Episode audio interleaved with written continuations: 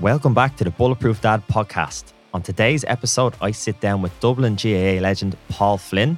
We speak about his incredibly successful GAA career, how he balanced that with his work, and also becoming a dad since retiring. So sit back and enjoy the episode. The Bulletproof Dad podcast is sponsored by M50 Skip, Hire and Recycling, a local business providing waste management services to business and organisations across Dublin and surrounding counties. Don't forget to mention the Bulletproof Dad podcast for a 10% discount on your next skip hire for your gaff or at work. They even do my bins at the gym.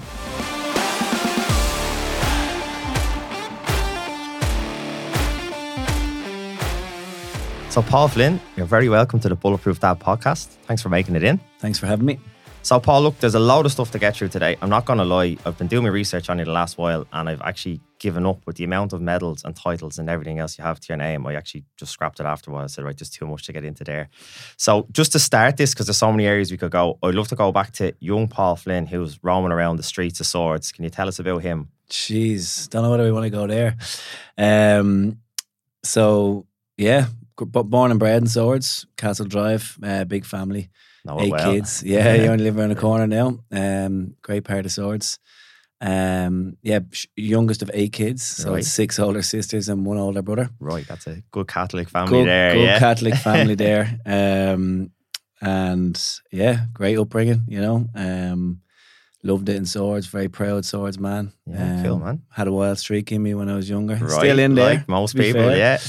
Uh, it's just contained. Um, and yeah, like I suppose when I look back and when I'm younger, probably one of the main things that was always there, obviously family, obviously you know friends, but the, G- the GAA, like I was, Yeah. I played every sport. Um, So, who were your clubs growing up then? Obviously, Fingallians was the big one for you, yeah? Fingallians, I played a bit of Swords Rovers. I was a terrible soccer player. Oh, I remember them, yeah, yeah. Um, terrible soccer player. Right. Um, played golf, played badminton, played basketball. Kind of played a bit of everything. Yeah, yeah. But the one thing, and it's all down to, I suppose, the influences inside your own house and your environment and stuff like that. But my parents were so strong on the GAA. Cool, they yeah. come from a GAA background. Yeah, they, were, yeah. they were reared on the side of a football field. Are they both dubs, your parents, or are they from the yeah, country? North yeah. County, Dublin, Ballyboughal. All right, yeah. That's, well, that's the, the Dulces up that way, yeah. Yeah. yeah. So we are only chatting there on the weekend about my nana. Like she, she's dead now, but she, like very staunch Ballyboughal. Yeah, yeah. and she used to go to games with a, with an umbrella, and she'd be she'd be known. I've been to to, to Moors and Brush, and I've been to different clubs. Yeah, and yeah. they'd say, "Geez." Speaking to people, and they'd, they'd, they'd, they'd refer back to my nana because she used to be sticking the, the umbrella out and tripping lads up when she was long. So I know where I got the wild streak That's from. class, yeah. she's Yeah. a lunatic. Um, um, so yeah, they were kind of my mum and dad were just very strong in the GAA. If I decided I didn't want to go soccer on the weekend, for example, they wouldn't care. No problem. but yeah. there was no it, there was no way I wasn't going Yeah. to to the gas. So like that was great, great part of your growing up because all my mates played too. Cool. What age were you when you started? you four or five like, into yeah, the academy. There wasn't yeah. any academies really at the time, but we were kind of in four or five. So um, yeah, played a bit of hurling football, you know, and uh, I can't really remember the kind of start of it, but I just remember being there all the And time. how was the hurling skills? All right. Yeah. Yeah. actually, it was probably when I was younger, I preferred the hurling. Yeah. Um, whereas a lot of young lads, like they didn't like wearing the helmet. The Yeah, it seems to be a big issue. A lot of lads in the gym, their kids say the same thing. They love the football but struggle with the hurling, and the helmet seems to be the big barrier for a lot of them. Well, the helmets are better now. Yeah. You want to see the thing we used to have to wear? Jesus Christ. Um, the helmets are ter- much better now, but um, oh yeah, I, so yeah, you just got into it. Loved the Yeah. hurling, lo- loved the football. Um, obviously, uh, and then like our mates, like there was a core of them who would have been playing like all the way through to my teenage years and younger. And then a lot of our mates we we we recruited in too, who never played, Right. and they just came in, and like so, all of my mates grew through my kind of teenage years. We all played in the same. That'd be all lads you grew up in the streets and in school and stuff, all just kind of yeah. amalgamated together. And you know yeah. the way different groups start coming Yeah. together when you get to teenage years because of secondary school and all that. But we all like every one of us play with Fingallians together. Bar Oh. maybe one or two. And what, what age were you then when you started to see like right, there's a bit of talent here, and maybe the, the Dublin scene started to come on then? And um, how, how far along were you into your career? well, when I was stage? younger, I used to always play full back, which was like you know. Okay, yeah, yeah, yeah. it was it was, uh, and then the Colossus at the back. yeah, Yeah, it was just I don't know how that ended up. Had a very very good. You probably team. got thrown in there one day and played well, and then you're probably just shoved there for the Yeah. rest of it, was it? Yeah, There were there were just um, there were there were more talented footballers who could put who could put the ball over the bar. I was a stopper. Um, I was tough. I was good hands. So Yeah. probably you know it worked. But Yeah. uh, and I liked it too. So I was happy enough playing there at the start of my career. So yeah, I played there up until around under. I actually did um, a kind of development squad under 12s. Okay, so you were a- in that in an early stage. So yeah, In an, uh, yeah, under 12s there was a competition. They had like regional competition across Dublin, and there were six. Uh, we could have had like ten players go from, from Fingallians at that age Yeah. because we were we were the dominant team. Okay, Us yeah. and Vincent's, we were just Yeah, yeah, yeah. we're we're really really good, really strong team. And uh, you could only send six, so but three could only go. There was an A and a B team. Three could go on the A, and three could go on the B. Mm. And I was on the B team, and uh, I kind of was only on the didn't even really start on the on, in the games, but then kind of played the second, third, and fourth game I think, and we did really well. Uh, and I played quite well, and it, from there I probably realized that there was something going on, you know. Yeah, but there's, yeah. there's plenty to go. Like you're only a young lad still. yeah. And were you kind of within the Dublin scene then from then on? The rest of the No, there, was years, not, there wasn't really a Dublin. Squ- that was just a kind of a development Yeah. kind of squad, and then the next big thing is Féile, and we kind of didn't do well in the Féile. It was under 14s and Fingallians. Yeah. Even though we had a good team, we just didn't perform. Um, but kind of after that, then the development squad starts kicking in from Okay, you know, yeah. 15s, 16s, Yeah. 17s, and I was always knocking around it. And at that stage, say you're at the 16, 17 mark, is there many other Fingallians lads there? Is, are you the only one from your team at that stage? Yeah, we had a couple like so. Me and Carol Connolly, um, who happens to be my brother-in-law. Okay, now. yeah. yeah. We, we we both married sisters, Karen Right. and Fiona, and um, so we we used to like just go together all the time. Okay, you know, yeah. and Ian Cavan playing with Ravens. Right. He was uh, Fingal Ravens. So the three of us used to kind So of. you're not an arch rival, no? Uh, well, not well, like when I suppose probably were back then, but Yeah. like we used to we, we used to all travel together, three of us. Yeah. And then like there was one or two other lads like Ross who would have played a little bit in goals, and Okay. other lads kind of came in and came out. Yeah. But me and Carl, um, uh, we were we were kind of always going like we, you know, our, I just remember like back to our parents. Both of our parents drove, drove uh, little green micros, and we'd be getting. Like, I think everyone had a micro at some stage growing up in the 90s. Yeah, it was the same. and we um we'd be going together to the games all the time. Yeah. Yeah, so uh, probably from probably under 15s really when your kind of development squad got get structured Yeah.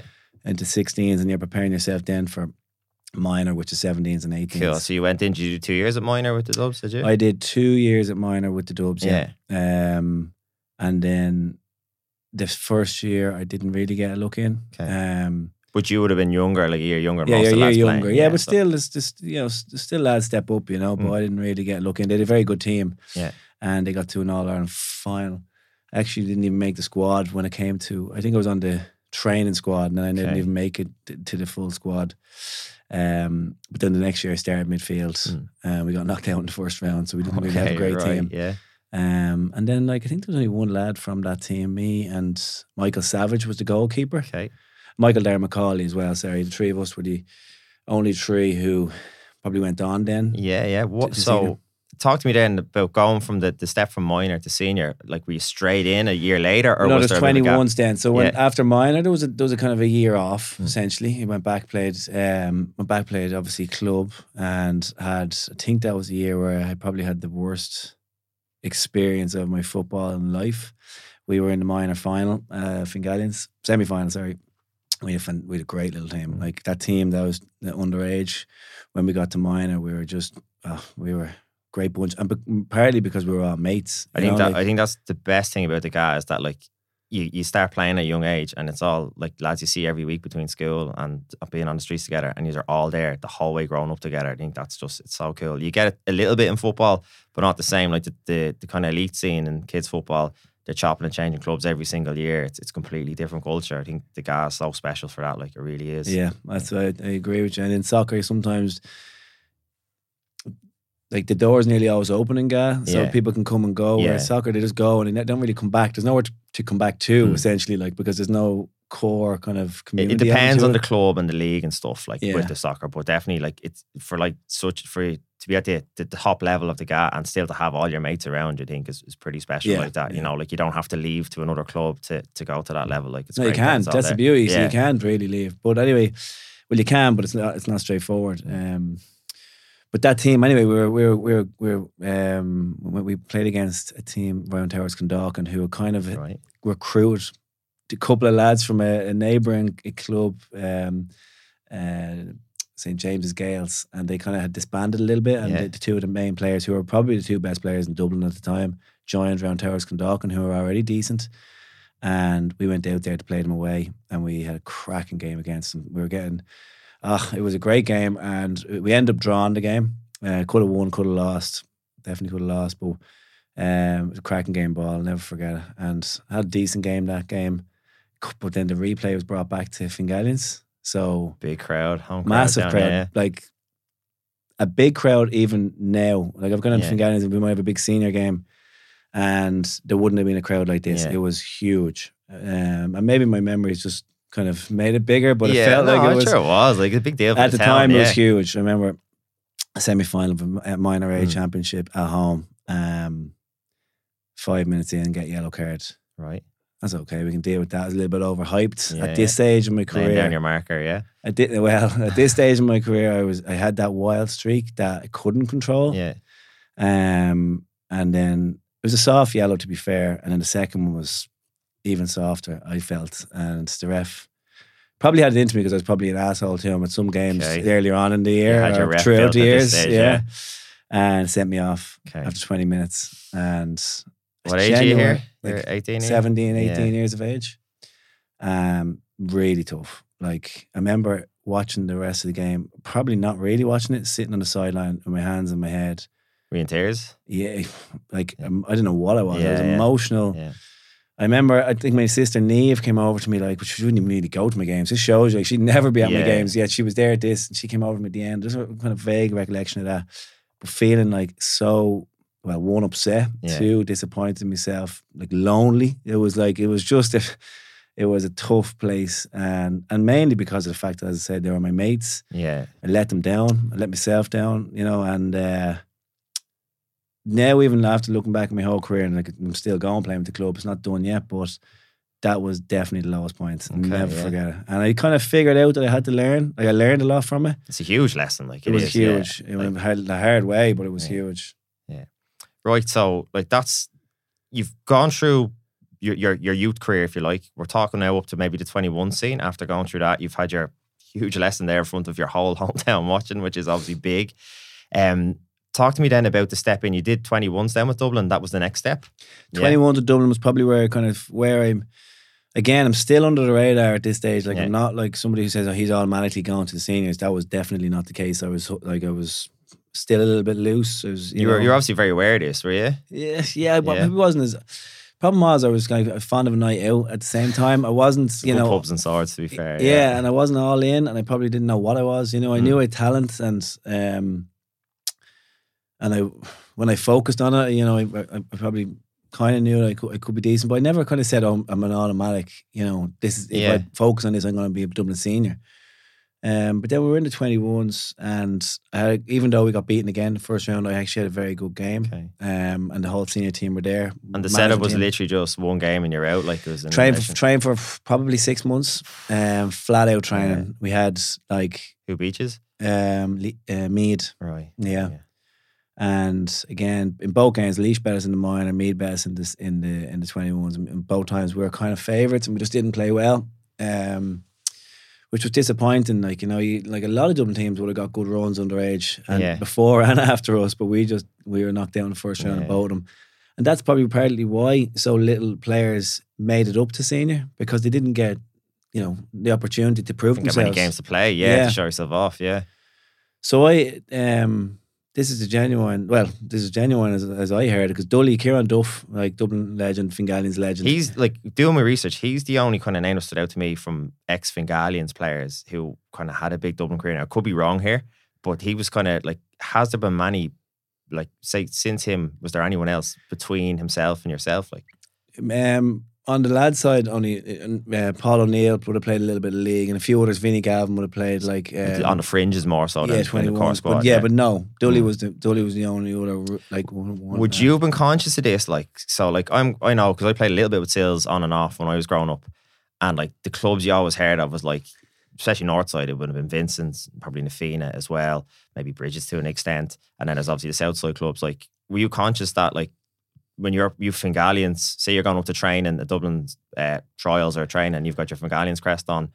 Do you feel are you conscious of that? That like it's there's not much of a Fingallians representation in that. Like, do you feel that like you're a bit of an underdog here compared to maybe someone of the same ability that maybe has a Vincent's top or a, an Afina top? Is that in your head? No, it's def it's definitely there. It's not in my head, but it's Yeah. definitely something that's knocking around. Like I'm not. It wouldn't be something that I'm thinking of. Like at minor level, we were a top team. Yeah. Like, so we were probably Yeah. we were we, we had the right to be there, right? Um, and the same and that kind of carried through 21. So I never really had this inferior complex Hmm. with some of those bigger clubs uh, because we used to always used to beat them. Right. Well, that definitely Um, helps. yeah, that and we, as I say, we were not, not all, but like as a from a club perspective, it's no different with any like North County Yeah. t- teams, uh, players in those teams that you have to really perform to get noticed. Like you know, you're not automatically in Division One and all your senior games. So Yeah. No, it is, and Yeah. it's just a consequence of people looking at the top tier teams Yeah. and thinking that they have all the best Well, I'm, players. su- I'm sure there's some. I'd imagine with different underages as well. You probably get the selectors or the managers probably has an association with the club as well, and there's probably politics behind that as well. That Nepotism that, does not happen. Never in the GAA. No, not a chance. Yeah, no, there's a chance of that. But like, yeah. So, um, but yeah, so um, at the 21s, I didn't have a great game, but I, Right. I hit a lot of a big shoulder, which was a bit of a trademark, right? Um, I used What position were you playing playing, cent- 21s? playing midfield. Okay. And I caught a lad with a, with a decent shoulder, and Kieran Duff. Around two weeks, anyway, we got beaten, right? And there was little feedback. There was no wash up. There was no review of it. After, It was after just done six months yeah, training. it was yeah. just done. I was like, what the hell? Which is kind of difficult too, because you're Yeah. transitioning out of it, you've built up friends, and that's just it, that it, like, yeah. and potentially it- that's the end of your career. And I kind of start getting the bug now. Like I was going to more Dublin games, I Mm. was watching, I was like, you know, starting to think about the game a bit more, and then I was starting to think I wanted to play for the seniors, like you know, um, and that doesn't like like, when I think back, that didn't really crystallize when I was in minor. I can't remember myself saying, "Geez, I just want to play for Dublin Seniors," but it was obviously there. But when I was 21, I was really thinking about it because Okay. it, was tangible. I was close to it. I Yeah, could yeah. nearly feel You it. had the taste and you wanted Yeah. more. Yeah. And uh, anyway, so I hit this lad a shoulder, and Dully said he. Um, Two weeks later, I was called into a trial game with the seniors. They were trying to make up numbers. They had a squad game. So you, did- are you 20, 21 this age? yeah, 20. Okay. Yeah, 20. I was 19, 20. Sorry, I was 20, 21 in that kind of year. And um, remember getting called in and didn't have a great game, but hit another lad shoulder, Darren Magee, who was Right. like a unit, six foot four, Yeah, yeah. midfielder. Um, Is that Johnny Magee's brother? yeah, Johnny Magee's Johnny actually brother. trained us in the gym for a while, a while back. Great yeah, blokes. Yeah, nice both fella, yeah, yeah, yeah. both of them are great blokes. And uh, just I caught him blindside, right? So he gathered the ball, ball coming up from over his left shoulder. I came in on the other side, timed it nicely and hit him a lovely dunt and turned the ball over and we went up the other end and someone else got a score or whatever.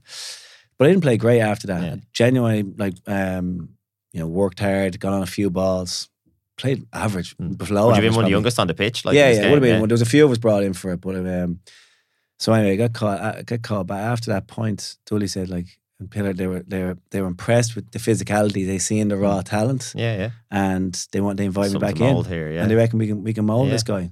Uh, Pillar, Caffrey, in fairness, and and Dully. So like you know they just seen it, and I, I just think that like now when I'm even asked about young players now, or I'm asked about you know if if if has, is anyone going well in your club, or Mm. have you played against anyone who's going well, I always look out for like that raw talent Yeah. because. It's sometimes the rough diamonds that can be just dusted off or that can be sharpened up that can be, you know, How would you fantastic footballers. how would you just that raw talent you're talking about, if you had to like give it a, a phrase or a word, what would you describe as? Um, I think I think one word is difficult, right? But I think there's a few like characteristics. Yeah, that, sorry, yeah, what would the yeah, what would the characteristics label characteristics be? Right. Okay. So um, they have to have. They have to be. A, they have to have the right attitude. Mm. Okay. They want, and now what does that? What does that mean? Right. But they have to be. They have to be willing to work really, really hard, not just on the pitch physically, but also, you know, identifying where the gaps are. You know, having a commitment to growth, essentially having a commitment to getting better. So gaps in their own abilities and performance. yeah, Exactly. Yeah. Um, they have to have the raw. I wasn't the best. I, I had a good strike at the ball, but I wasn't the best kick passer, or I wasn't the best person to take a score. But I could strike a ball, so all I needed to do was just work on it, you Mhm. know, and just hone it. And that, that um, that's what I did. I think you have to have good hands, right? You know, it's really a hard one to. You can coach it, yes, but in intercounty you have to win primary possession Yeah. all the time, right? That was kind of a trademark you for a good few years. Then wasn't it? Of Yeah, but every you yeah. look every intercounty player now, like they Mm. have good, they have to have good hands, Mm. you know, because you have to win. You don't get time at club. You might, you know, if you if you drop it, you might still have time to gather it. In intercounty, it's about first touch. You win your ball, you move it on, Mm. you know, um, and you have to be able to play in the system. So I think the the two big ones for me would be just um, like a, a, and the right attitude, tough, and there's a willingness to learn, a willingness to just kind of get stuck in and get Cool. better. Thank- you know. I I know I've gone a bit off point there, but just no, just keen, yeah. just keen to They're- how you describe it. How you, And I love like their characters. I like I, you know playing Fingallians now. I see a lot of young lads, Yeah. and they have these characters, and I just l- love working with them Mm. because you're trying to just layer on little bits every session, and they you can see their eyes are open, their ears are are open when you're talking to them, and they're listening, and then you just see them then doing or trying to do, and you're like, that's exactly that's what it's all Mm. about. It's a journey. Football life is is a journey, and it's about just learning. could you maybe see yourself going into coaching in the future? Is this something you'd like to experiment at some point? Maybe. Never thought I would, and now that I'm getting close to the end, probably will. Yeah, you know what. I mean. Like, and I- I'll start off probably with my kids, you Yeah. know, and um, um, and I'll do a bit down at Fingallians. I got you know got involved a little bit with the Fingallians Twenty Ones this year, and you know really enjoyed Mm. that experience. I passing on a little bit more and giving back to the club. And most So, like yeah. listen, I'm thinking of if I'm a young lad like a teenager and Paul Flynn, the Dublin Legends coming in to, to coach you. I think like that's that's a great thing to have access to. So going back to them, we're talking about you're just literally getting into that the, the senior part of it. Can you remember like what you, you did you have a debut in like say one of the smaller competitions first, or were you thrown straight in then for your debut into the championship? Yeah, my debut was against Wicklow in the O'Byrne Cup, and it was around like a week before or a week after. What sort of crowd size would have been at that? decent? It was in Parnell Park. You're talking Right. about eight thousand people. Yeah, yeah, good atmosphere no, there. Like, great yeah, atmosphere. Yeah, and um, my nana, had, my infamous nana, had just died. All right? right, yeah. and it was. Uh, it was kind of nice, but it was sad too that she never got a chance to to, see me. to see yeah. that, yeah, even just to kind of see it on TV because it was on TV or whatever. But it was nice also because it kind of lifted the spirits of my dad and stuff like that. that Yeah, it was kind of something cool that was happening Yeah, around. It's a very sad time Big for time him. should be super proud of that. Yeah, like, yeah. but um, so that was the start. That was in 07. Played a few games in the O'Byrne Cup. Um, played a couple of league games. Um, sorry, apologies. 08. Okay. Um, and then the last league game. So yeah, so I played them a couple of games in the O'Byrne Cup. They went well. So in the league- well. the leagues are you're going all around the country playing in like you're playing down in Kerry, you're playing in maybe Donegal, but like you're going home and away for these, these Yeah. games. Yeah, home away, yeah, yeah. yeah. So can be decent crowds at those as well. Oh wouldn't yeah, no, like you're talking yeah, anything from ten thousand to Mm. twenty to thirty thousand, maybe. You know. Was there Um, anywhere you liked playing in particular outside of Dublin? I'm sure there's a good few spots, but one that you to put your finger on. Um, I love playing down in Killarney. Yeah. Uh, with good experience down there. One of the years. Could you stay the night after? Like, would you make a weekend of it, or you straight back on a bus? Or Unfortunately, we stayed too many. We, we didn't stay enough, to be honest with you. Like you know, or we'd stay the night before the game. Like Yeah. you know, you want to stay the night after. the game, Yeah, you know, we yeah. one or two, you know, um, episodes where we stayed um, after, and you know, that's what it's all about. Like the Yeah, banter, like the, yeah. the value you build, even Yeah. a team like that, and them nights out. Uh, are- would you go say say you were playing Kerry down in Killarney? Would you meet those lads the next day then after the game, or is it just more just the dumb lads sticking together? Ah, then? never. Yeah, never. Arch rivals, yeah, It's just it's bizarre. you just never meet them. Like, Yeah. Even before or after you play against them. yeah, Even in all Ireland finals through the years, you just Yeah. like there's an awkward kind of moment directly after the All Ireland where you go into the same kind of bar, you know, Yeah, yeah. Park, Yeah. and maybe one beer, and you might Okay. say hello, you know, to them, and then that's it. Don't Yeah. ever see them again. Would you know year. maybe some of the lads from because you obviously you went to DCU, didn't you?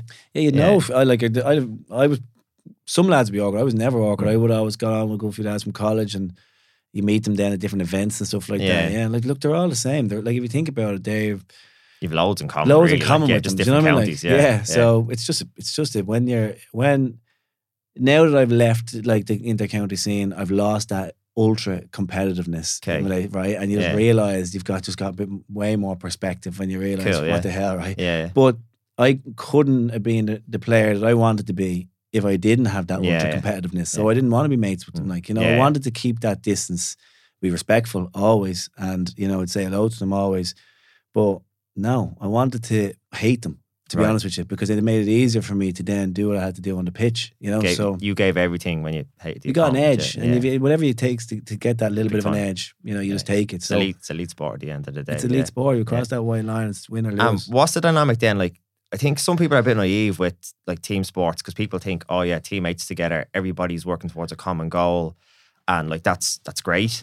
But like, say you come into that Dublin senior team as a young lad coming in, like you're going into a dressing room there with probably some of your heroes, players you probably were watching stand on the hill 16 a couple of years previous, watching them play, and like that dressing room is full of human beings. Human beings have egos and insecurities. So some people in that dressing room are probably conscious, like, who's this young lad coming in trying to take my space? Because obviously I play for Dublin, I want to win things and have good teammates, but I don't want to have players taking my space. So like, what's what's like? Is a twenty year old from Swords going into this sort of melting pot of a dressing room? What's that? What's going through your head when you're you're meeting these people for the first time? Are you nervous? Are you, do you have imposter syndrome going on? Or are you yeah, I want to be here. Like, what's what's going through your head there? Hundred percent, you're nervous, like you know, and um, you're so nervous that the well, I was so nervous the first day that like we had the game in David's. I walked in the door, there was a seat on the right because it was the first seat I seen, Okay. and I just sat down. Right. And that was a little bit of an issue with the culture back then where they all had seats, you know. Right. And I sat and I can't remember whose seat it was. It could have been anyway. They didn't mind, right? But like it was a bit of a kind of lads with You're putting your in. place Yeah, fairly quickly. place, like, yeah, yeah. and um, but there's definitely that. Like I said, even for like.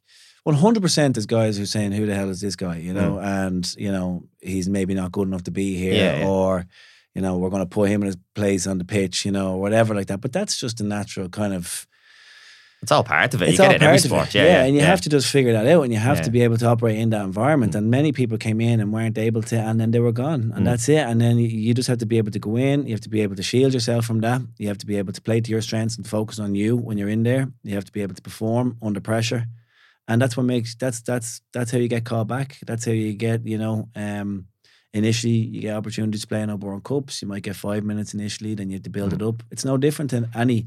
You have to at that level. There's no room for carrying dead weight. to me, like you hear the word mindset thrown around a lot. I think that's what you're saying there is exactly it.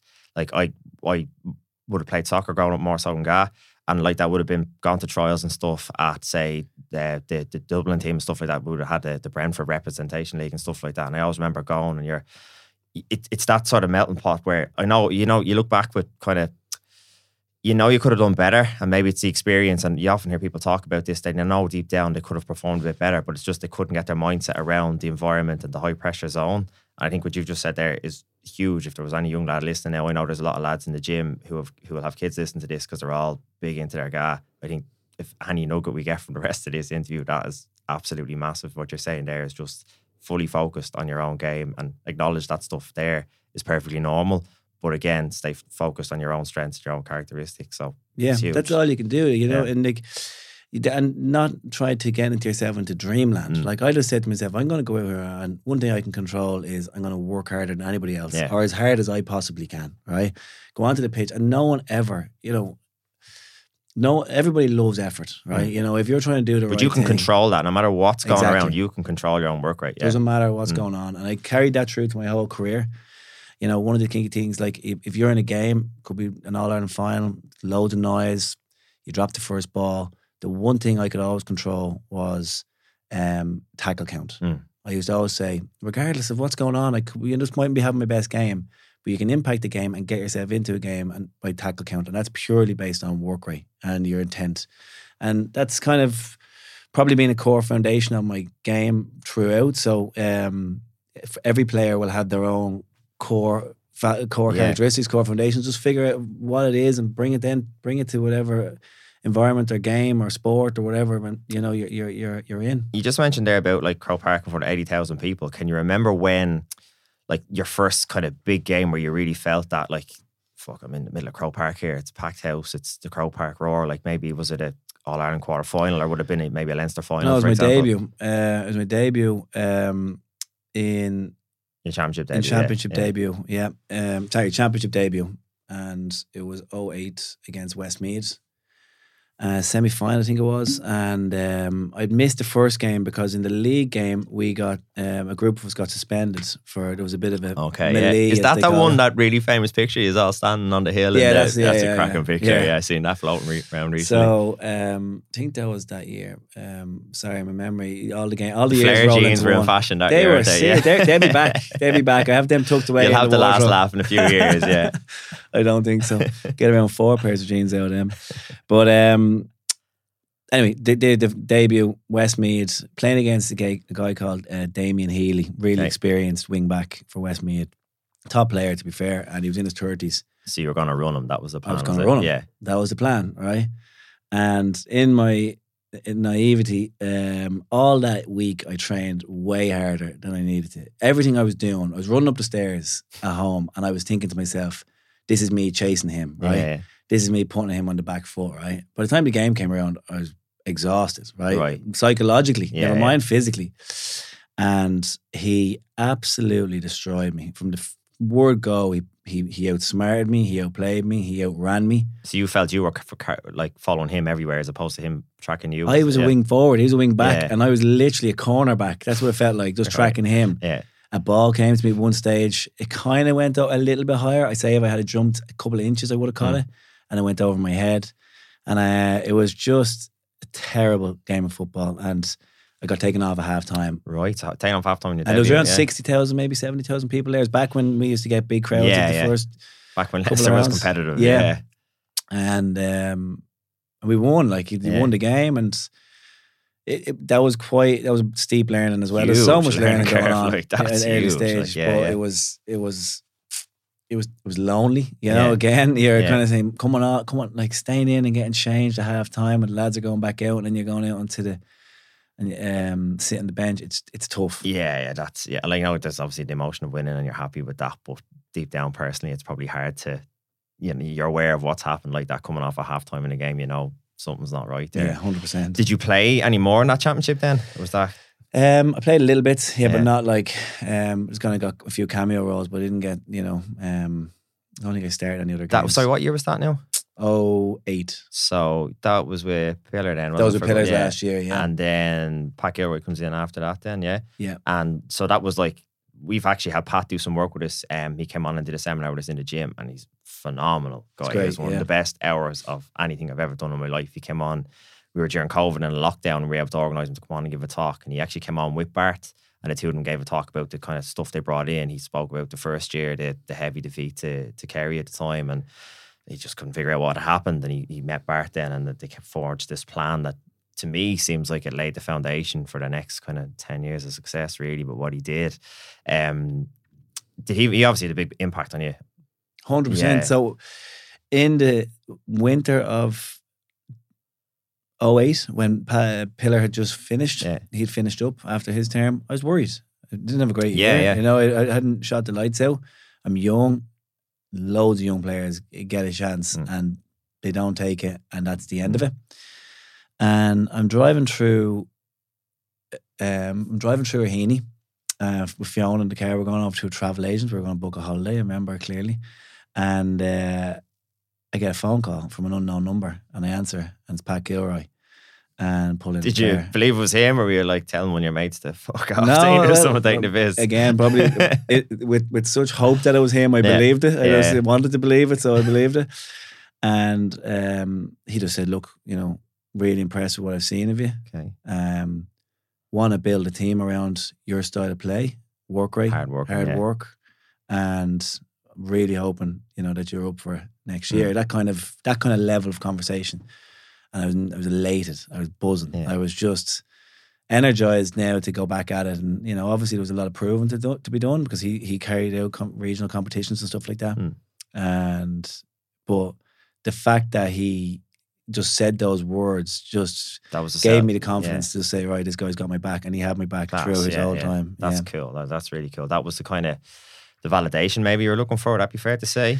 yeah, yeah, validation, just confidence that you're young, you're, Yeah. you don't know where you're at, you know. Um, and I probably had just done enough, just about done enough to kind of be a young player who had potential. So within know? two years, then you're All Ireland champion and you're getting your first All Star. Is that right? yeah, Yeah. which is like out of nowhere. Like, Yeah. if, if, in 09, I started with with, with, with uh, Giller, and um, I actually played all right. Like, didn't really do a lot wrong, but we got hammered by Kerry, and changes came, and I yeah. was a consequence of the changes. And in 2010, then I didn't play. I played bit bit role, Okay. and I was playing well off the bench, but like Yeah. wasn't you know shooting the lights out again.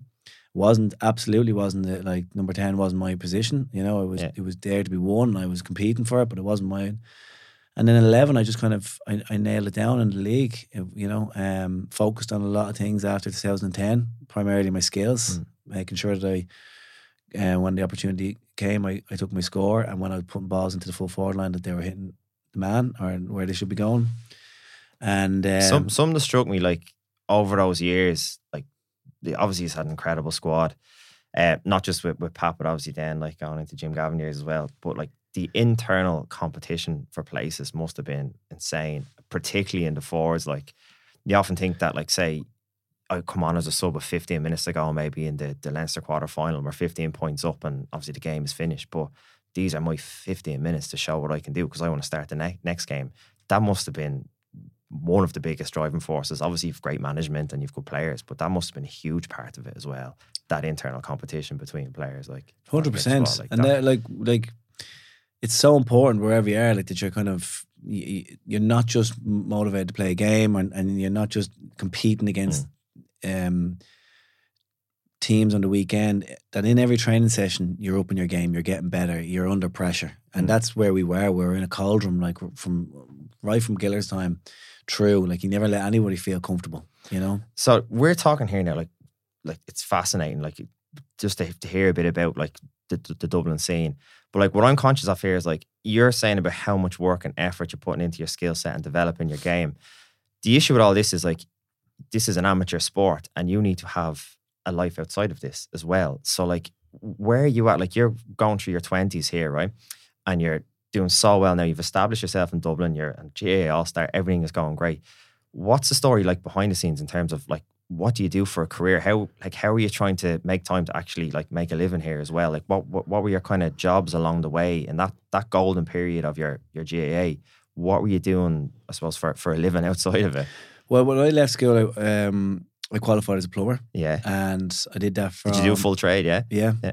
Did full trade. I was blessed actually to be fair that like I was playing football and I was playing football in DIT.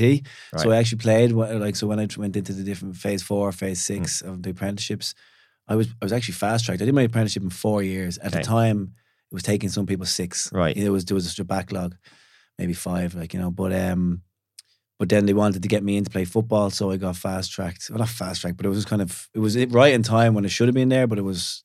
uh, you were I- made I- priority yeah I was there. I was there. I did it in four years. Put it that way, and it was. Uh, and I played football each of the years. So did you go off working on building sites then after that or uh, no, the, when I when I qualified, I was Yeah. working with Linsky's Engineering. Uh, Yeah. Eamon Heery, ex Dub, was a director there. He was the QS director, great guy. And um, I remember going up to him uh, in the office to just ask, probably just after I'd fully qualified, and I was.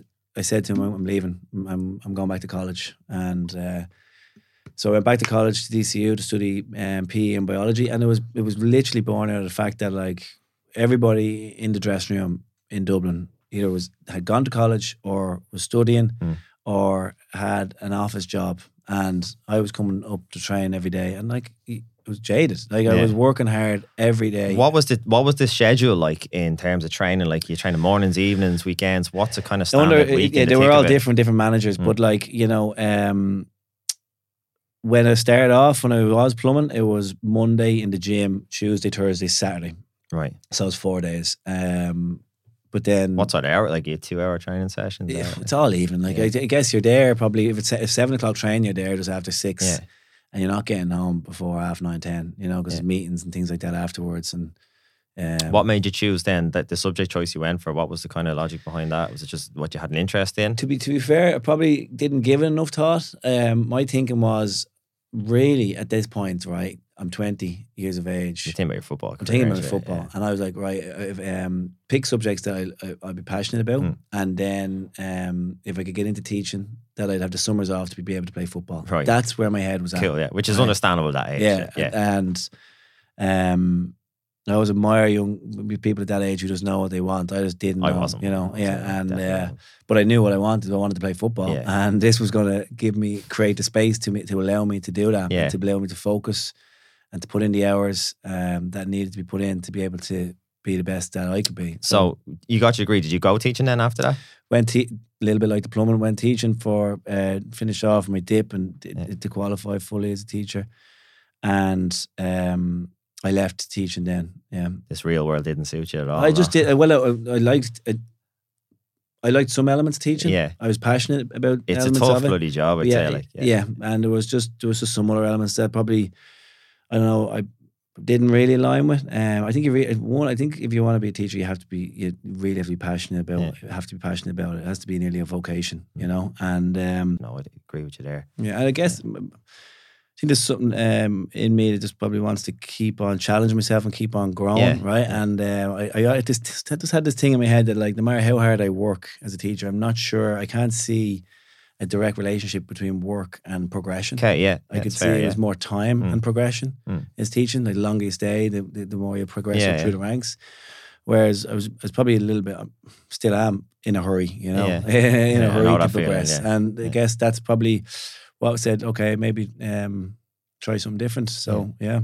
but the period it was it was so important that period of four years in, in college because I literally I went all in on the college, Yeah. um, and I went all in on my training, and I've um, finished with a first class honors degree, and I finished college with two Sigersons, and I really cemented myself as um, a, a, number ten with, with Dublin, yeah, and I'd like literally had kind of so so well, for yeah. me when I look back, I was the best period of my Yeah, life, yeah, and plus I made some friends and I had some crack, you know, all Yeah. the the benefits of going to college, but um.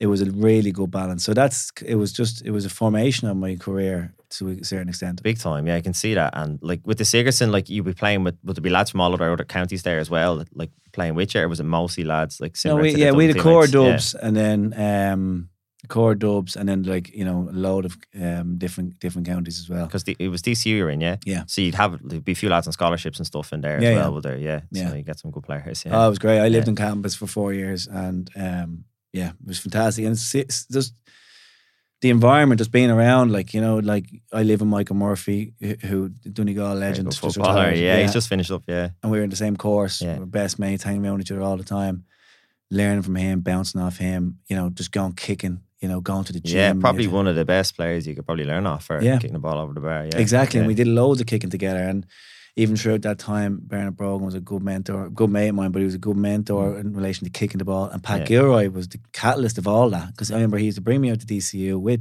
Bern, Berno, and it was. I'm an intercounty footballer, and, and and at this stage, right, Mm. and but yeah, I had to be so humble, right, to realize I could not kick the ball good enough Okay. for to, to play wing forward, right, because what is the lessons we were doing were elementary, right? It was bringing it back to basics, tore things back to the most simplest. This was Pat's art. approach, was Yeah. it? Yeah. with me, one on one with, with me and Bernard, and Bernard was like tutoring, and, and you know, and Pat was, you know, getting into the mindset side of Hmm. it, and it was it was, you know, it was it was definitely a period for my growth, and then it was supported by having Mick Bohan, who was a coach with DCU Mm. or- at the time, and he was all about skills and technical element of it, but. Really, the mindset element of it with Pat was was was was was so powerful for me because I used to play the game at hundred percent. Used to be everything was just full intensity. Mm. Yet, when it comes to striking the ball, you have to get Yeah. yourself into the eighty percent zone. Okay. you know you have That was what you back. that was what you actually worked off. So Yeah. hundred percent trying to win the ball back. And then when you're in possession, it's like take a breath. It was three phases. So uh, Tell it's- me it's three simple. phases. Three phases. First thing, just about, just it, it was composure. Yeah. So the minute you get the ball, compose yourself. Right. Second phase was What does composure look like? Is it Compo- taking a breath? Is it settling the body? Or is it Well, initially, initially when I was doing the drills, when we were starting, it was taking a hop. Okay. So it was just a hop the ball because Yeah. that just slowed you down, Right. slowed the head down, slowed everything down, and it was a trigger Yeah. to just say we're composed here, Okay. right? Okay. And then we were able to take that away by just a breath or just a step. Sometimes it was just an extra step Mhm. to be able to get that, you know, to get your to get your balance, but also just to get your your balance physically and mentally, Okay. essentially. Yeah. Um, the second phase was about contact. And we worked on each of these three separately. I'm laughing because there's lads probably playing football 30, 40 years who've never broken down the process of actually kicking a ball before. You know, this We don't yeah, do this in yeah, Ghana you enough. Just kick the Like, ball, yeah. I think it's, I th- to be fair, I think in soccer they do it better. Like I, I used to love playing soccer with our Ga with soccer lads because I just felt they strike the ball so yeah, well. yeah. Yeah. Anyway, in um, second phase is all about contact, right? Getting hitting the hitting the ball off the sweet spot of your foot, Yeah. essentially. And their boots are designed to have a sweet spot now. You know exactly where it is. Just a con- little spot on the Predators, yeah. exactly, and just focusing on it, and just regardless of the outcome of the shot, just focusing on getting it off sweet spot. And Okay. after a while, you would just know by feel. What was the third step then? And the third step was follow through. Right. So it was about just making sure you didn't stop on it. You just followed through. It's Yeah, like a golf swing. You just, And you- where it lands, it lands. and then, where it lands, lands. And I would, st- I was keeping my head down after the follow through, and I wasn't even looking at the post when we were doing drills. And yet I knew, I just knew the minute I hit it, that's point, point, point, Yeah. wide. But it didn't matter if it was a wide. It was about the, it was about the process of kicking. That's class, yeah. Just breaking it down. And Again, Exactly. I think it goes back to what something I said earlier, to control the controllables. yeah, Yeah, like that's that's fascinating. So listen, that's that's a great insight again to be people listen to this again, trying to be out with their kids now tomorrow. sure, compose yourself, shouting at them, compose yourself. Um, so like what I love to talk to you about now is like after after you qualify as a teacher, where's the next step after that then for you, just in terms of career path? So funny enough, I went um, and I did. Um, I went around, met a lot of pharma companies around, going into um, um, pharma sales. Yeah, yeah. And I had a biology degree. I was, Mhm. you know, I was, I was kind of qualified to kind of get in at entry level. Um, but it was, it was in the middle of the recession. It was a difficult time. Yeah. It was, it was, there was a lot of companies under pressure at the time. So I ended up going into Aer Lingus. Um, I went into HR in Aer Lingus. All right, yeah. Yeah, great Yeah. experience. And they're working on an employee engagement program that they had. You must like between the teaching and that, like you probably have good interest in people, so do you? Yeah. Yeah. Hum, HR and, and, and teaching, I, just I do see, Yeah. you know, um, That doesn't really like relationship.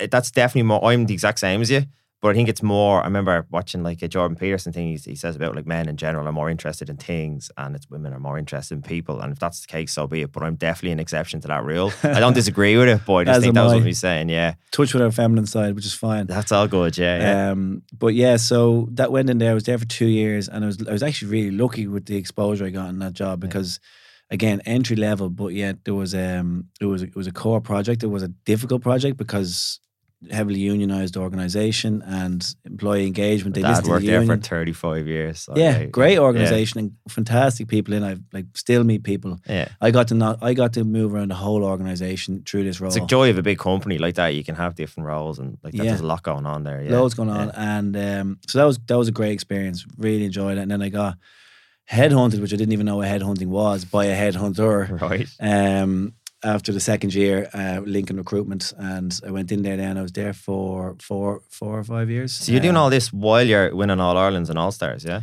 Yeah, Yeah. yeah, So when I was in Aer Lingus, I uh, brought me up to think 2014 maybe, and um, do you need an understanding boss like when you're turning around saying listen we've got these games coming up or like say what's what's it like like say the week you win the all ireland like have you a week booked off work just in case you win it or what's, Yeah. what's this you do we need to have an um you need to have an understanding boss. I think everybody's different. I never Yeah. tried to treat it as some sort of general rule of thumb. I just tried to think about myself. And again, like surely it comes to- up in an interview you're going to get a job somewhere like they're aware you're playing with dublin and you're going to need a certain amount of time for this you know and they know you're not going to give that up whereas like trying to get maybe the full 40 hours a week out of you might be hard when you have all this going on or is it was it did the football team manage to kind of leave those nine to five hours Monday to Friday alone? Were you able to? Yeah, no, that's that? no. Did they clash They much? they, they never re, only in um, exceptional circumstances would they Mm. would they clash with it. Uh, training was always either before or after work. Mm. Um, but I guess uh, what, what I was about to say was I I would always have never given an employer a reason to doubt that I wasn't doing my Yeah, job. yeah, yeah. So when I was there, I was fully Mm. there, and I was quite good at compartmentalizing work and football, and just being all in when you're in work and trying not to drift, Mm. and when you're in training, then just forgetting about work and going all in. Yeah, yeah, being being present. And equally, when you go home, then try to leave both of them behind and just focus on being a husband or whatever. Um, so I think that's really important. But like, I never had an issue with it because I always used to work hard. And, um, and Mm. What if- what's the conversation like? Say the boss say you're going to play an All Ireland. It's Friday and you're going off to play an All Ireland final on Sunday. Are you like, I might need next week off. I'm not sure yet, or I Ah, might be in. it's it was it was it was a given, you know. Yeah. And, I, bec- and I was lucky that a lot, all my employers were into the guy. yeah, that definitely So helps. Yeah. you know, and they would have equally derived value from me being involved in it, you know, Yeah. and you know, so um, it was never an issue. Just take some leave, you know. Were you conscious then, like, because say you're back, you're back in your twenties, back studying again, like, and you, do you see your mates, say your mates in Swords, for example, who aren't playing inter county, like they're obviously pushing on with their careers and progressing and stuff like that. Was that in your head at any stage, like that you're like back studying again when maybe you're seeing some of your other mates going off and developing That their was careers? that was hard. Yeah. Yeah. when I went when I left the diploma, I was earning good money. I qual- fully Mhm. qualified, and I was um, it was yeah, but it was a long term decision. Yeah. And um, looking back now, like it was um, Because it back wasn't then, a straightforward decision to make. You know, you, know, Garen, like that that stage, you, you hadn't won on Ireland yet, or you hadn't No. got the all set. None of this was guaranteed. Like you know, it was a real big leap of faith. Yeah, Yeah, but no, like when I left school, I, like it, it was a kind of a decision that was 50-50 whether I was going to do a trade, Mm. I was going to go to college, Mm. and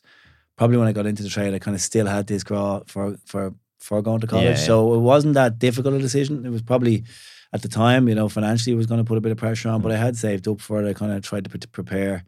And um, it was easier being being kind of on, involved in, with the county at the time. And say like with the county, obviously it goes across championship goes across the whole summer. Like I'm sure you're you're missing out on.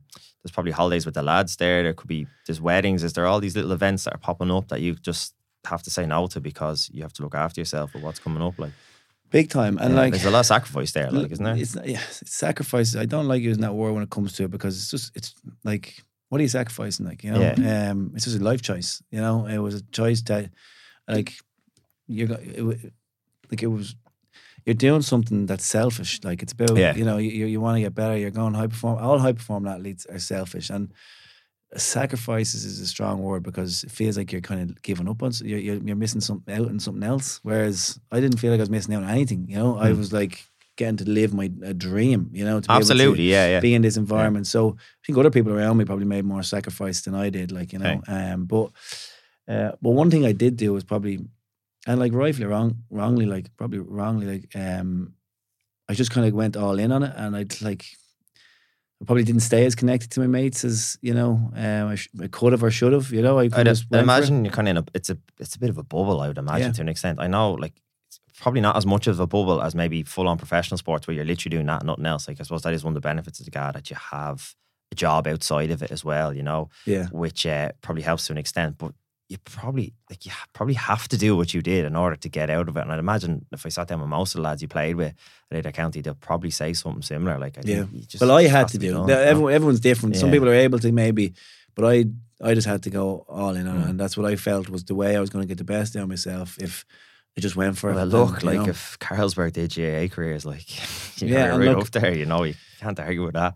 and it wasn't straightforward. Like I wouldn't, you know, there's some players who've abundance of talent who just like, you know, when they have maybe won a couple of All Irelands or a couple of All Stars, you say, yeah, you can see that. But like for me, it wasn't straightforward. Like I had to kind of work for every minute of it, every minute I played. When did you know it was time to retire? Then When did I know it was time to retire? Um, I guess it was coming to a phase where I wasn't getting game time. Um, I could feel that the body was creaking. You Mm. know, it, it was creaking. It wasn't like, like a feeling. Like I was, I, I'd had back surgery and I'd had a, Okay, right. groin surgery Yeah. in two years in concession, Yeah. and um, um, the back one kind of scared me the most because I got a thing called foot drop, whereby my foot essentially went palsy. I was playing a game of Fingallians out, and actually Danny, right. was, Danny here in Primal was was, was playing. I call him producer Danny. Here Yeah. you call it. You call him. Do you make you call it captain? Does he? I call him Skip. Yeah, Skipper, yeah, right, yeah, okay, main yeah. man. Just, for context, Danny. just bow is, to him. Danny really. is the captain of Fingallian senior team. For anyone listening to this, not knowing what the hell we're talking about right now, and it's his cool studio we're sitting in right now as well. Yeah, but we were playing a game out in Portmarnock with Fingallians Yeah. and um, Sunday morning. And I played 20 minutes. Went out to, actually in the warm up, I went to solo the ball with my left foot and the ball went forward. Yeah. I was like, what's going on here? And when I was running, my, my foot was kind of catching off the back of my calf. And I was like, this is, I haven't got full power on my foot. I played around 20 minutes of the game, really worried, made a few runs, no power, Mm. came off, sat like kind of really worried on the sideline, thinking, what the hell's going on? Next morning, went in to see um, a back specialist, and he he um, he said I had got a thing called foot drop, which is where your foot goes. You lose up on the up on the at the at the canal uh, at a kind of a nerve canal at the top Yeah. of my glute. It had um, the nerve had been blocked, had been pinched yeah. by a, by a bulging disc, Yeah. and to the extent that it lost power in the foot, Wow. Yeah. and I had to get operated on straight away. Okay. Yeah. That Yeah. didn't leave. That went in for a checkup. Went out. Well, didn't, Mm. didn't leave. Had to get operated on. Did you try and go back after the surgery to play again? Like Yeah, I went back actually. The surgery went so well. Um, um, and like right now, like I'm sitting here, I'm, I'm still comfortable. Like I- I'm still playing ball. It's it's still manageable. But if I up the gears too much, I feel it, and I just need to be very careful of it. But when I went back, everything was I was actually flying. I actually I um probably hadn't had the best couple of years before the surgery. When I came back, I was like a new man, and I was buzzing around the pitch. And but I probably came in too late. I missed the whole league. I played every championship game um, as a sub and was making an impact. Mm. Scored off the bench in all the games. That was that was um that was a good year. I really enjoyed that year.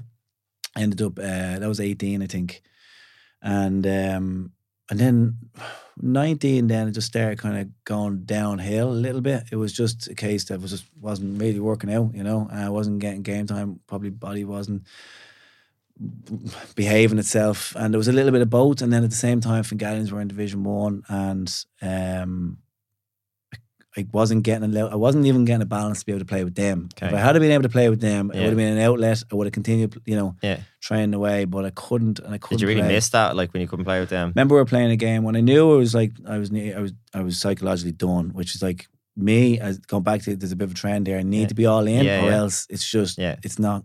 You know, you're gonna get, you're not gonna get the performance you want.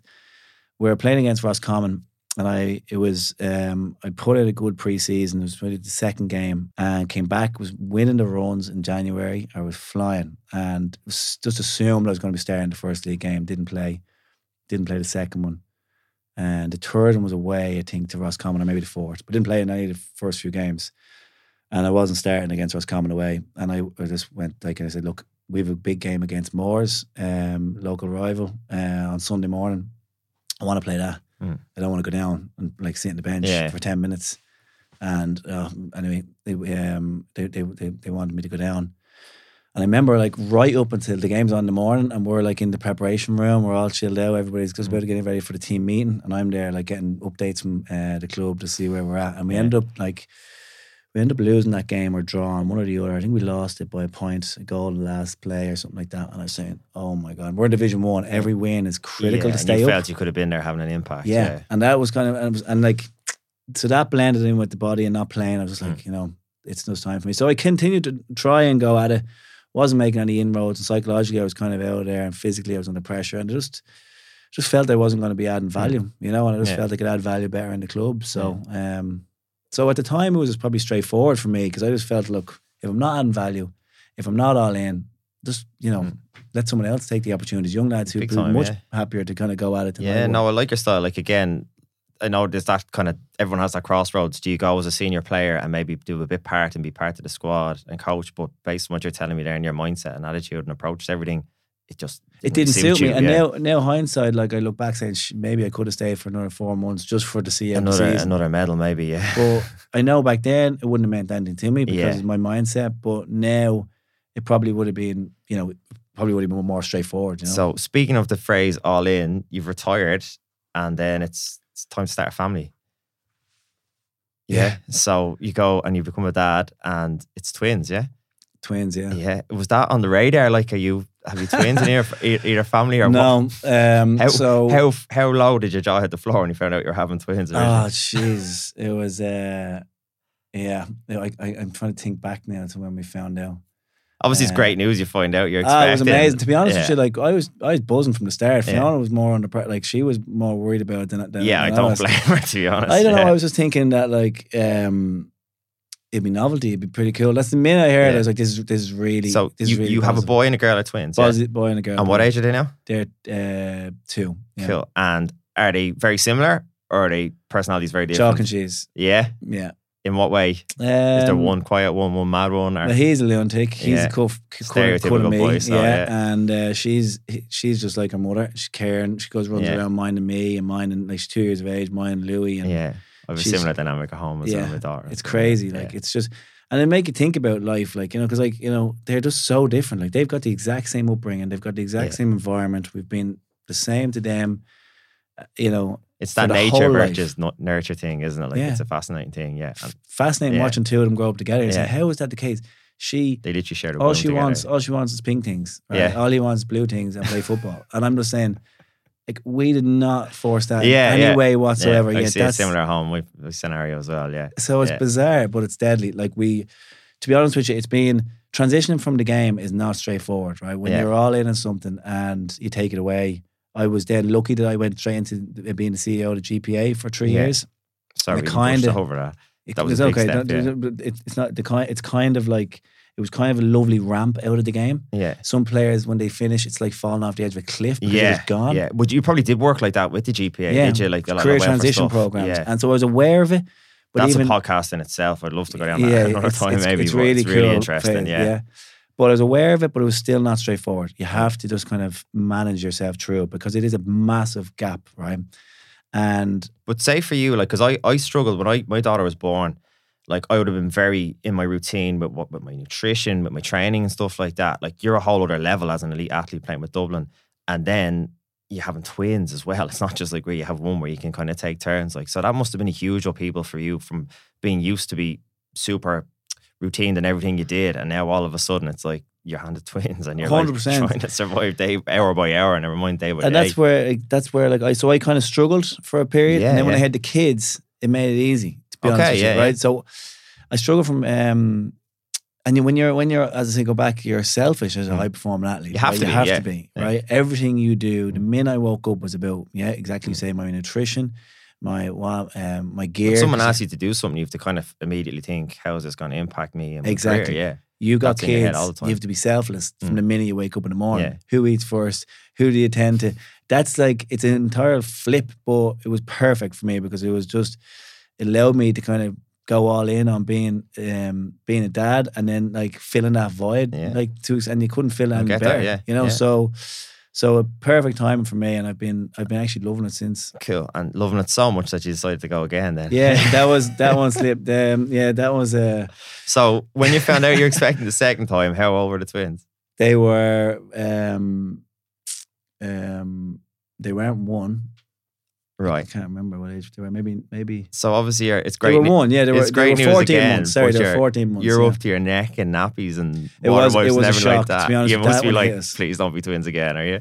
That was that one hit us really hard. It was like difficult. Like my um, both of us were like, "Oh God, how are we gonna, do this?" Yeah, and yeah. my wife was like, "Here a bit harder," and then I had to try and be stronger. But even though deep down I was saying, "What? Yeah, yeah. You're how are we gonna figure this out?" Practically thinking, like, how? What? Like you've with the third. You've like you're changing cars. You're changing everything everything. Like yeah, yeah. we're like, what do you push? Like, there's no like, how do you push a buggy? Like, how do we have to trade them? Do you bring them to Yeah, the yeah. shop? Like, everything Yeah. changed on that one. Yeah, to be people here with small kids, listen, but maybe four and five kids, but like to have three kids, like what, like what age were the twins when the, their third was born? Did You- um, you're not a boy, fourteen sorry. months? Yeah, fourteen months. So you three kids, fourteen months.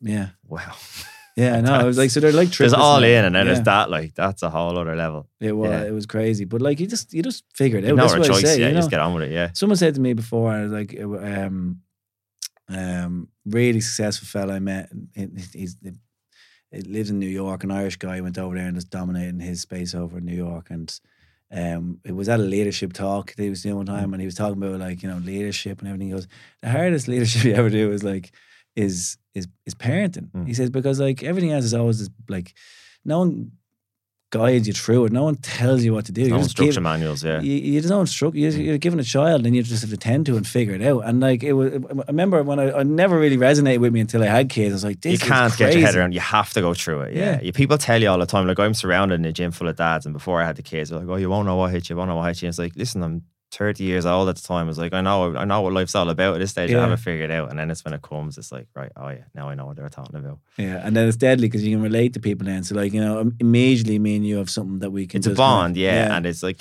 like if, if I asked you like how your kids were and stuff, I would be interested, but I wouldn't have that appreciation, you know, unless you're through the same thing. exactly. So the, the final thing I want to ask you was like, we've gone through a lot of good stuff there. Like, where what's Paul Flynn up to now? Because obviously you were with the GPA, that's finished up now. Apart from changing a lot of nappies and cleaning a lot of bums, what do you do now? Like, what's keeping you busy outside? Yeah, well, um, I wish I. th- that's definitely um, we're definitely balancing the game. Put it that Yeah. way, you know, at home. Um, so I'm busy at the moment now with I'm running a healthcare company. Okay, cool. Kind of took over now and two years ago. Myself Yeah. and a couple of other guys. What's it called? it's called Mobile Medical Diagnostics, Okay. and it provides. It's the only um, mobile X-ray service in Ireland. All right, yeah. So it brings a mobile X-ray service out into community facilities, um, where typically them individuals would have to go into hospital. So Yeah. you're talking about nursing homes, intellectual disability centres, even houses, Yeah. and or community nursing facilities and Is so it forth. an on-call thing, or do you go out for special days? Yeah, it's on call, Yeah. but like it does, we do both. We go out on special days, or we, we, we or we go when um, on an as needed, when needed Very basis. good, yeah. So Yeah. we're based now in Dublin, Cork, and Limerick, and um, yeah. we're growing. So yeah, it's going really well, thank. God. And big learning for me too to be kind of going in and into a new kind of sector, uh, re- heavily regulated sector, Mhm. and to um, manage quite qualified people. It's it's been really um, great learning, great experience, What and we're going really well. team have you got you at the moment? We've twelve Yeah, yeah staff now, yeah, yeah. so we're we're kind of and growing and um, yeah, so it's going really well, thank brilliant. God. But it's a grind, and like everything in life, I've just figured out you just have to know yourself first. But I know now that like when you're all in on something, you just have if you want it, if you want something to work, you have to go all Mm. in. And well, I certainly do. I know some people are well able to just juggle different things and be able. now to it's your own business, you, you, you have to you have to go all in. You have to go all do, in, Yeah, and um, thank God we're reaping the, the rewards now, and it's kind of growing. It's great to see it growing and Mm. turn into an organization and great team. Um, and um, yeah, so that's been keeping me really busy. Be on the Mm. road a good bit with that. Um, I'm then involved in a couple, a couple of things. I'm I, I sit on the board of Pieta. oh, very Um, good. Yeah. Yeah, How did you get involved there? Uh, been involved for years. Yeah. um, back to our mates. One of our mates died by suicide in 2012, and yeah. we organised a big fundraiser um, in Fingallians. Actually, Yeah, yeah. huge event. Did he play? Did you play with him? Yeah, he played at Fingallians? Fingallions, yeah. I'm sure there's a good few listening. and he what lived in Castle Drive. What lived was his name? me, Alan Leach. Okay, I guarantee Yeah. there's a good few lads be listening to this. Oh, I did, yeah, him, all know him, yeah. yeah. Well, not all of them, but a good few of them would know him, uh, Screech. And um, so that really kind of hit us all hard, Big you know. yeah, yeah. Um, and then couple of years, roll on a couple of years, I was I was introduced to an organisation called Board Match. Okay. And what they do is they they match individuals to not for profit boards, Right. and it's for your own professional development as Yeah, much as anything. And um, they approached through the GPA at the time, Gaelic Players Association. They wanted to get kind of high profile players that could like learn, and the, the charities could really benefit from setup, them. yeah, yeah. so it was win win. So I've been doing a bit of ambassador stuff with Pieta at the time. Yeah, that's brilliant. And they matched me then to Pieta and uh, joined the board and did was passive enough for the first number of years. To be honest with you, it was you were in a um, thick year. taking my career yeah. and the, all the board meetings were six. So I actually ended up just sitting on a subcommittee of the board for Okay. a good few years.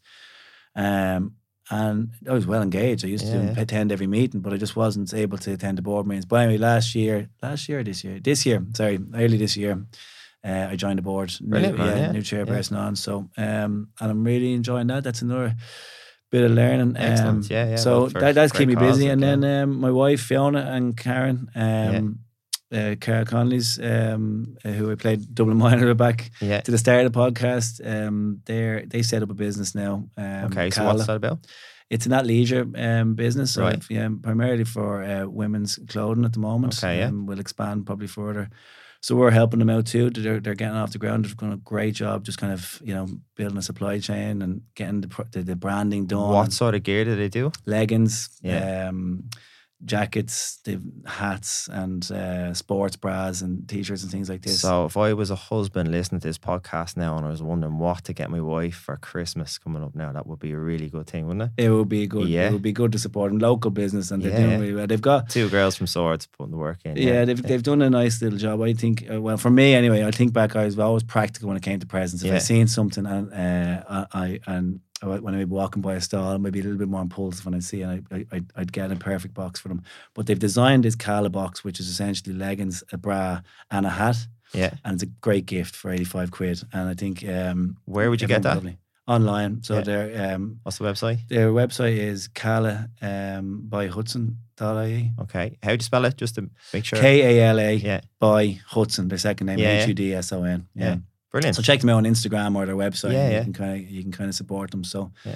hopefully they can they can do that. So we're giving them a dig out too in, in, in my spare time as well. And um, next year we're going to kind of give a little bit more focus on it, the, the four of us, and, and really man. try to grow that. So yeah, that's where it's and then after that, then you you know the, the after that I'm playing for Fingallian still. Yeah. L- loving that at the moment. Um, I've probably got a few more years of me, not my you know, but I'm gonna go all- you know all in on it and uh, look after my body and try to get the most out of it. Get you down to the fine fitness then after that, yeah. Get to come down and do a session one of these then, days. yeah. Yeah, I have to come down and do a session even before Well, we've that. half, I said we've half of Fingallians down there at the moment, so we'll get you down at some point in the future. Very good, yeah.